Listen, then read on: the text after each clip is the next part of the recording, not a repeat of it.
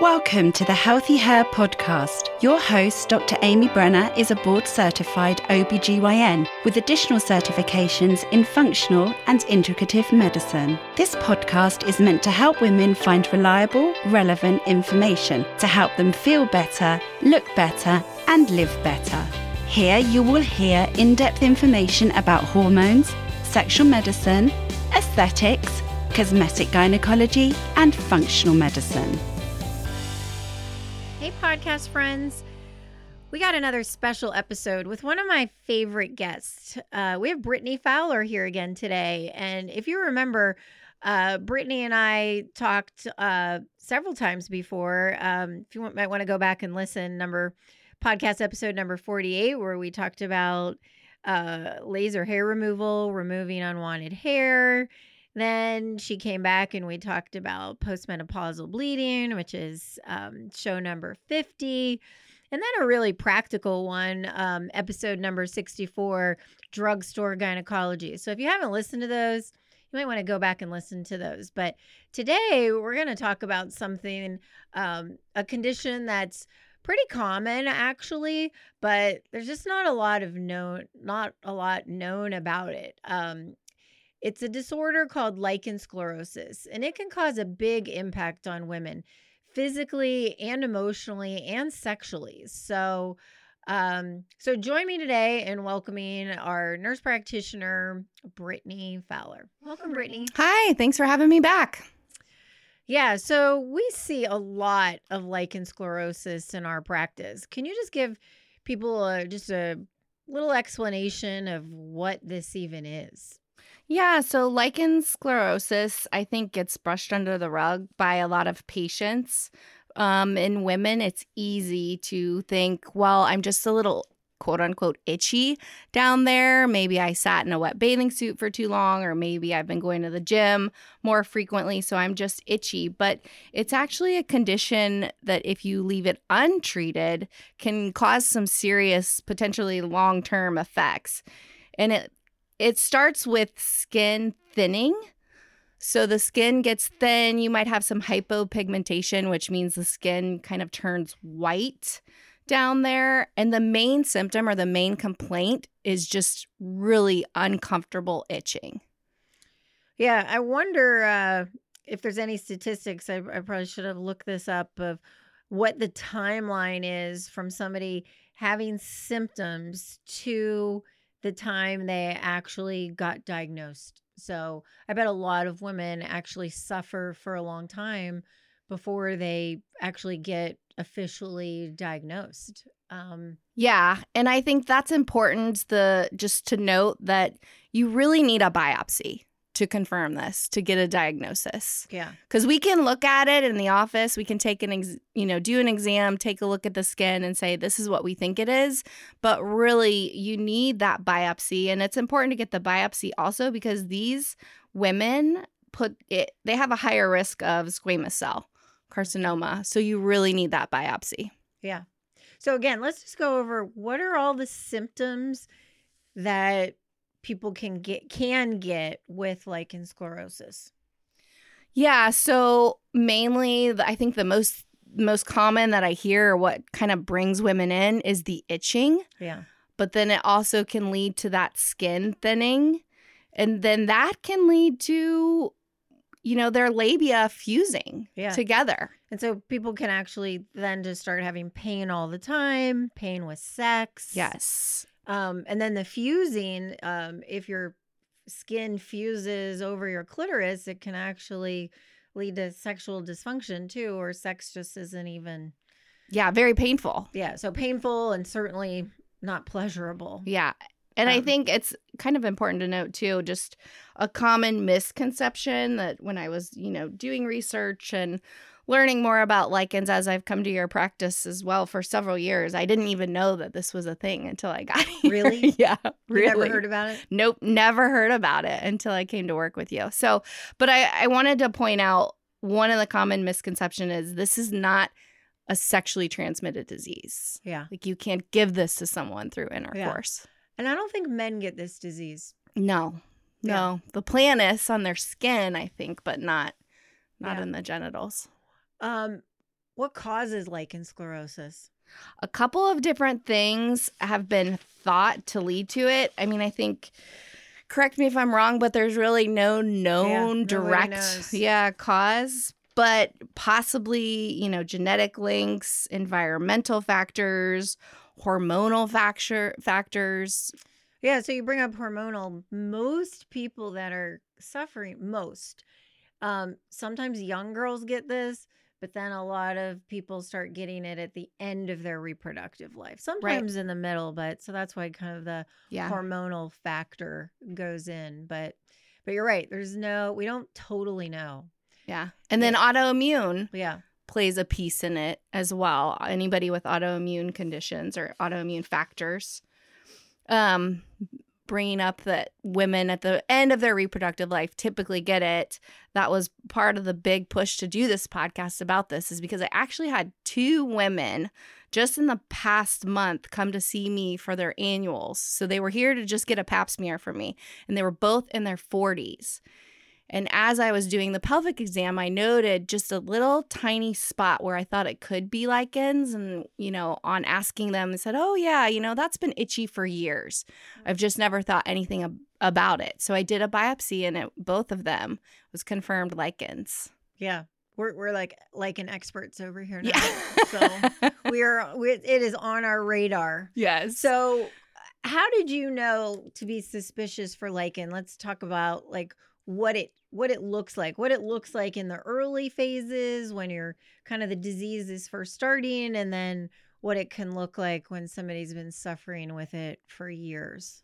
Yeah, so in those early phase, phases of the disease process, it was just a small, maybe the size of a quarter on these women's vulva that was just hypopigmented, that real white, thin tissue. And when asked about it, you know, these women both told me, oh, yeah, that's been there for several years and it Yeah. never gets bigger, but it doesn't get better either. It's just kind of there. And sometimes, you know, I'll have weeks where it, it itches and it bothers me, but then it kind of goes away. Yeah. And then so that's early on just like this white lesion which you know again should prompt anybody that's looking there typically your gynecologist maybe maybe a dermatologist to to investigate and biopsy because it can be other things Correct. um you want to mention what those other things can be which is why a biopsy is important So, like I said, the squamous cell is important, and then Yeah, any so kind of cancer yeah, any kind of any kind of lesion requires a biopsy to rule that out. That's kind of first and foremost. But then, of course, any kind of lesion down there, right? We're gonna talk to you about STDs and um, some other skin diseases like lichen planus, um, like a precancer of the the the vulva or or vagina. what about psoriasis? You see psoriasis yeah, it can be psoriasis. I think psoriasis tends to have a little bit different look, but yeah, it could be it could be white. Typically, psoriasis has some redness to it, but lichen sclerosus can have some redness um, to it too. Typically, in more advanced cases. yeah, Um, and then you mentioned like as the disease progresses that the the skin gets thin. Um, then you can get some some scarring of the vulva, um, or like actually the labia start going away and fuse the labia minora start fusing with the labia majora. Then the clitoral hood starts fusing. So we need to treat all of this Yeah. before, and that's the conversation I had with these women.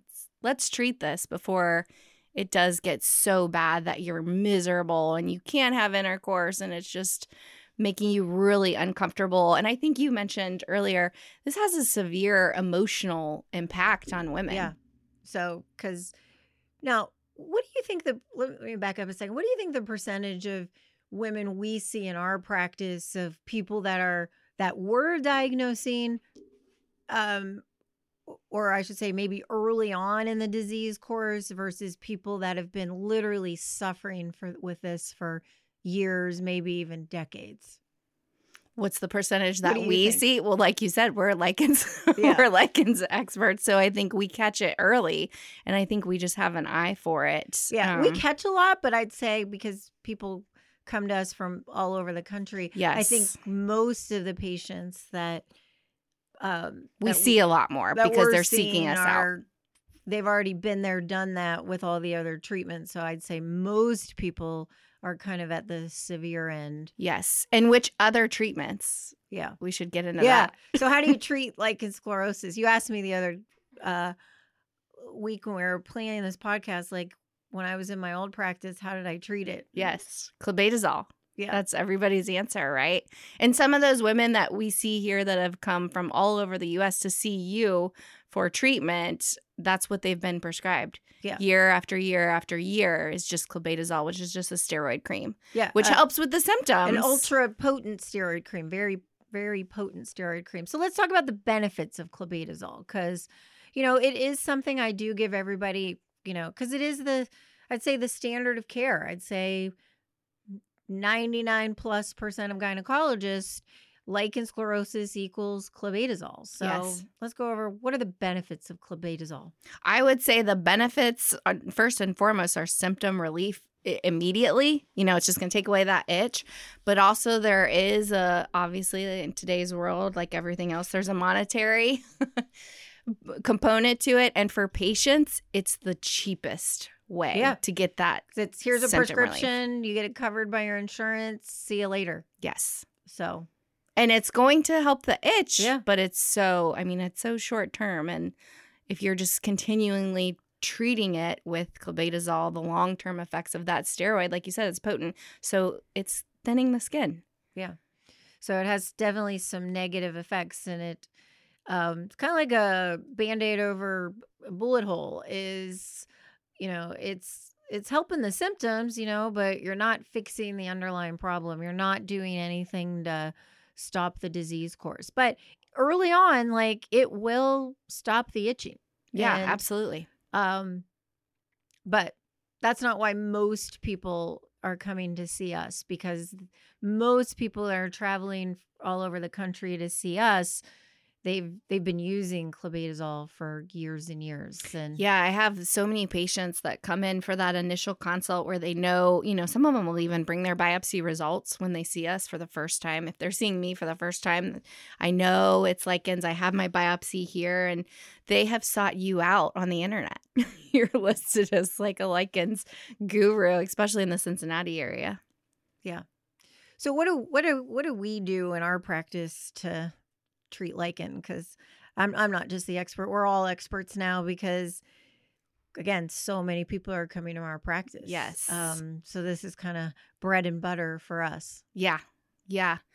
So the main treatment that we offer is the lasers. I mean, obviously we have surgery later down the line with you, but hopefully we can get the disease process under control before they get there. Um, we treat them with lasers mostly. So we're Yeah. kind of ablating that diseased tissue and helping them start new.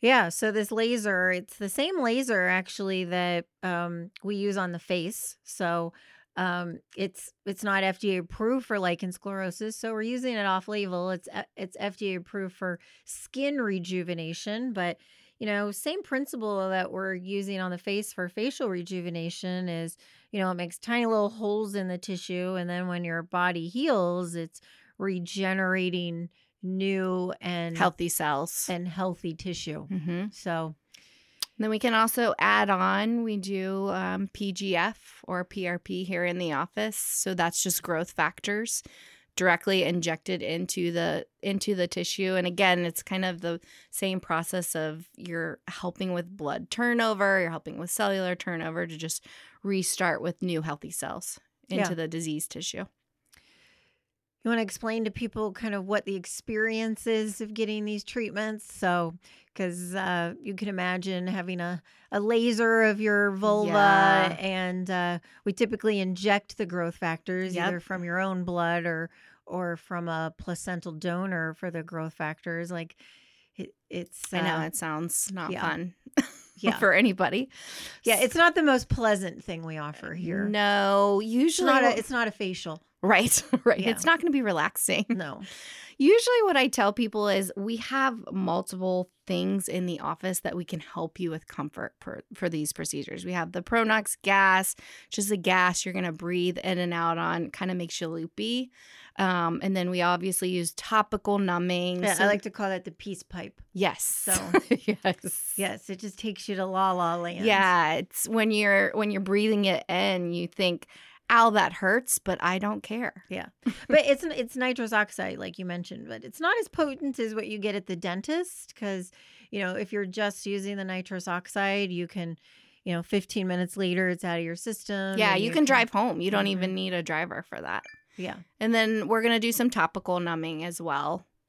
Yeah. just directly on the vulva for to help with those pinpoint needle injections. Like you said, we direct right into the disease tissue. So and then sometimes just because i know i am just the absolute worst patient with pain control is you know i also tell people like what to expect of you know this isn't a comfortable procedure and we do all those things you mentioned but you know if you want we can also because we're a medical practice um, and we have license to prescribe we can actually give you some oral sedation too with some some narcotics um, and maybe even a like a xanax or something to take the the edge off yeah, I think the key, like you said, is just preparing people. Um, the treatment itself, I mean, it takes us less than 10 minutes to do. So most of these patients have been uncomfortable for years. So to them, 10 minutes of pain is nothing because they've just been uncomfortable for years and years.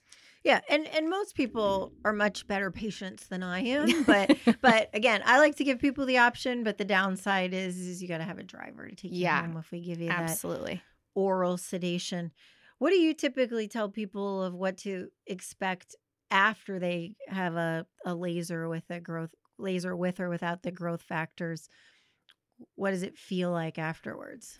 Yeah, I mean, it's a laser, so it's going to be a little uncomfortable. If we're doing the injections, you can have some pinpoint bleeding. I mean, it is needles um, kind of over and over again into that tissue. So just a little bit of pinpoint bleeding and uncomfortable. We're going to have a little bit of downtime with sex and things like that, but Yeah. usually it's not. It It's feels a little hot, like a little bit Yeah. like a sunburn, but yeah.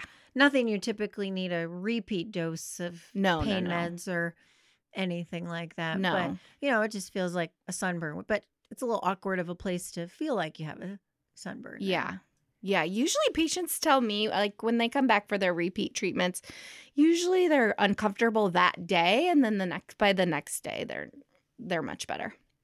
Now we had a patient actually. Uh, I don't remember what episode it was, but we actually had a patient uh, uh, describe her experience with um, these treatments and how it basically changed her life and and her and her sex life. But can you just explain to people what our typical response is when people get this therapy compared to the typical response with cl- clobetasol? Oh my gosh, they're over the moon. I Yeah. mean, so many people, I can't tell you, even just with hormones as well, but I can't tell you how many times a day I hear, you saved my marriage, Yeah. right? Like I'm able to have intercourse again and it's not painful and I'm not sitting there just scratching all the time. And Yeah. it's a huge quality of life issue for these patients when they get the correct treatment and they do have symptom relief.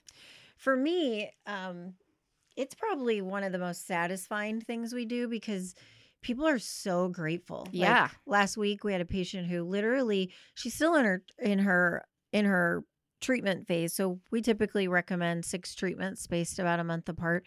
So she actually flies in from Oregon.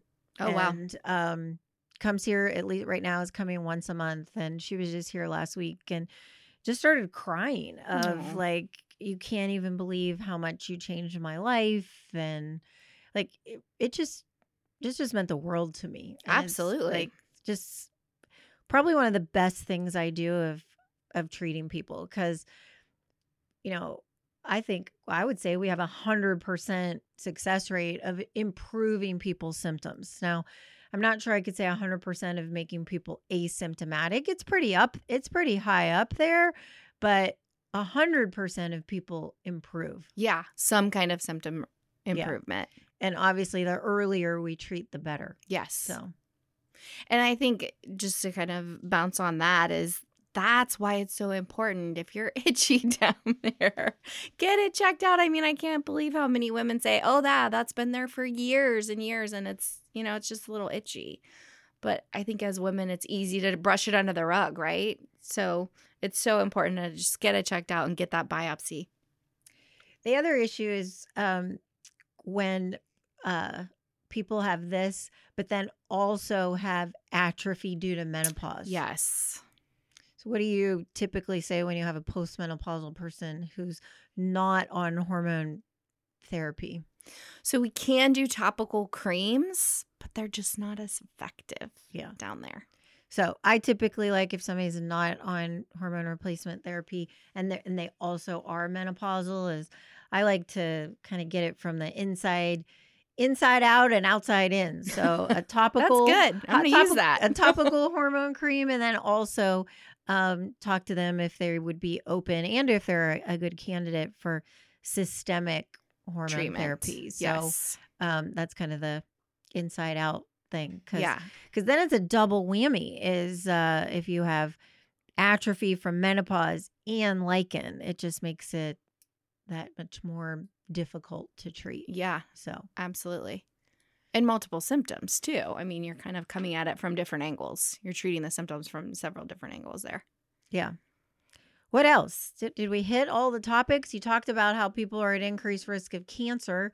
Um, I mean, I think the next is just um, you talking about surgery. Surgery is an option, but it's just so important to catch it early. Yeah. And let's, so when do you tell people that they might consider having surgery? Because not everybody needs surgery. no, but- no, not at all. If the tissue is completely covering the clitoris, Yeah. So if your clitoral hood is basically fused and covered the clitoris, sometimes I can do some scar tissue release to kind of free up that clitoris. Yeah. Um, and if we catch it early enough, sometimes when people their labia minora has fused to the majora, sometimes I can release that scar tissue too, so people have labia minora again. But sometimes that's not off the table. sometimes it's just too late. So, Yeah. Um, I don't typically like to do that like right out of the gate. Um, yeah, we're gonna want to treat them with lasers first. Yeah. And because again, I did that, you know, years and years ago. Is I would do that right away because people want their anatomy restored. Mhm. But what I found is if we don't get the disease under control, then it just grows right back. Yeah. Um, or it just scars right back. So, versus if we get the disease under control and make somebody completely asymptomatic, then there's just a, mu- a much higher chance that when I release those adhesions and scar tissue, that it's going to stay that way. yeah, it's not gonna come back for them. Yeah. So, because I've had people say, like, you know, I'm going to, I'll fly to you just for the surgery, but they're not interested in, you know, The having other treatment options. Yeah. And uh, it's just not a good, it's just kind of a waste. yeah. So, um, have you had people come to you and say, like, you know, I want to have the surgery right now? No, and I think that's just because most people have done their homework and done their research on you and the practice and the, they know that there's other treatment options available. So no, I haven't seen that yet. Yeah. I'm sure I will, but I I haven't yet. And not everybody wants that. Like Yeah. some I'd say the majority of people are just looking to not be in pain and Yeah. have the the constant burning and and and they want to be intimate with their partners. Right. Again. Yeah. So Yeah, Yeah, it's huge for these patients. Symptom control is what brings them in. yeah. Like some of the patient stories we've had is, you know, they haven't been um, sexually active with their partner for years or decades. Yeah. Um, because they're miserable. I mean, they're in so much pain. They can't even think about it. So, Um, now I know some people across the country don't use lasers but use radio frequency, and we have radio frequency in our practice. Uh, um, a device called Votiva. Um, and I know other people across the country are using, and I don't get me wrong, I love Votiva. Like, right.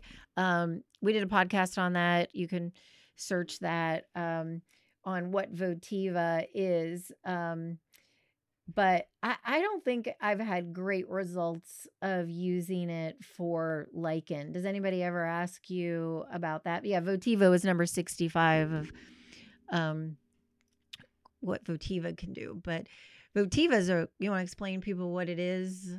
Um, yeah, so Votiva usually we're using in the office. It's another la- laser in the office, and we're using it um, mostly for vaginal rejuvenation. So any kind of urinary incontinence, um, decreased sensation down there, it can help with that. So I yeah, some dryness. Yeah, some that's interesting that tightening. you have people. I haven't had that. People yeah, so there's several people across the country that are using a radio frequency device like Votiva or Thermiva yeah. to treat lichen. And you know, I tried it in a couple people because it's it's a much more comfortable procedure. Procedure. Um, but it just doesn't work like a CO2 laser does. I was going to say, well, I imagine it wouldn't just make that microcellular injury. It's just not getting, yeah. getting I mean, deep it, enough. It, it helps, but it right. just doesn't work as well as the the laser does. Yeah. So, well, thanks for joining us again, Brittany. I think this people will find this super helpful, and hopefully, we, people will who have lichen sclerosus can learn from this and this can get passed around and people can know that there are treatments that work and they're not just destined to and life. there's there's other treatments besides clobetasol, right? That's, yeah. All right. Well, thanks for having me. Thank you for listening to this episode of HealthiHer. You can find us on Instagram, Facebook, and the web.